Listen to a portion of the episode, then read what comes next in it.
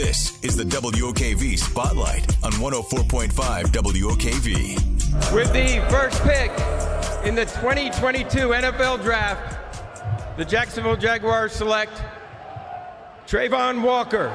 Only time will tell whether the talented Georgia Jr. is going to come um, uh, to Jacksonville and be a big force on the defensive end or line, and whether or not he may have an illustrious career, the likes of which could send him to the Hall of Fame. That's where our live team coverage continues as tonight, Action News Jax's Don Lopez spends some time and sits down for an exclusive one on one with the incoming Hall of Famer Leroy Butler from Jacksonville. And these two go way back, Don. You two uh, are, are like go way, way back here in the city. We both are natives of Jacksonville. So we went to rival schools. So that was a lot of fun. From junior high to his high school, he wanted to see his old teachers and his old coaches and tell them thank you.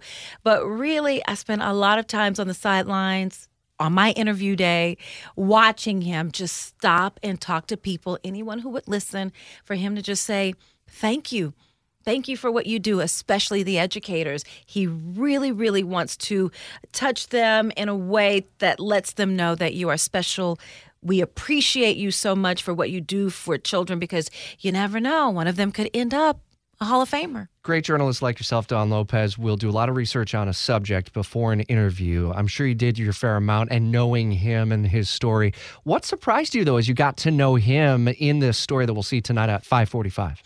Well, I did know about his uh, he had difficulty walking as a child, but actually he was so pigeon-toed that it would trip him. It was actually preventing him from having a childhood where he could be in the neighborhood with his brothers and his sisters sisters, running around and ha- having a good time. He was confined to a wheelchair. He had braces on his legs that he got from Hope Haven. Um, one day, his sister coming down the stairs crashed into him, and he says that the braces broke. Well, his mother, single mom living in the Blodgett homes off Jefferson Street downtown, could not afford anymore.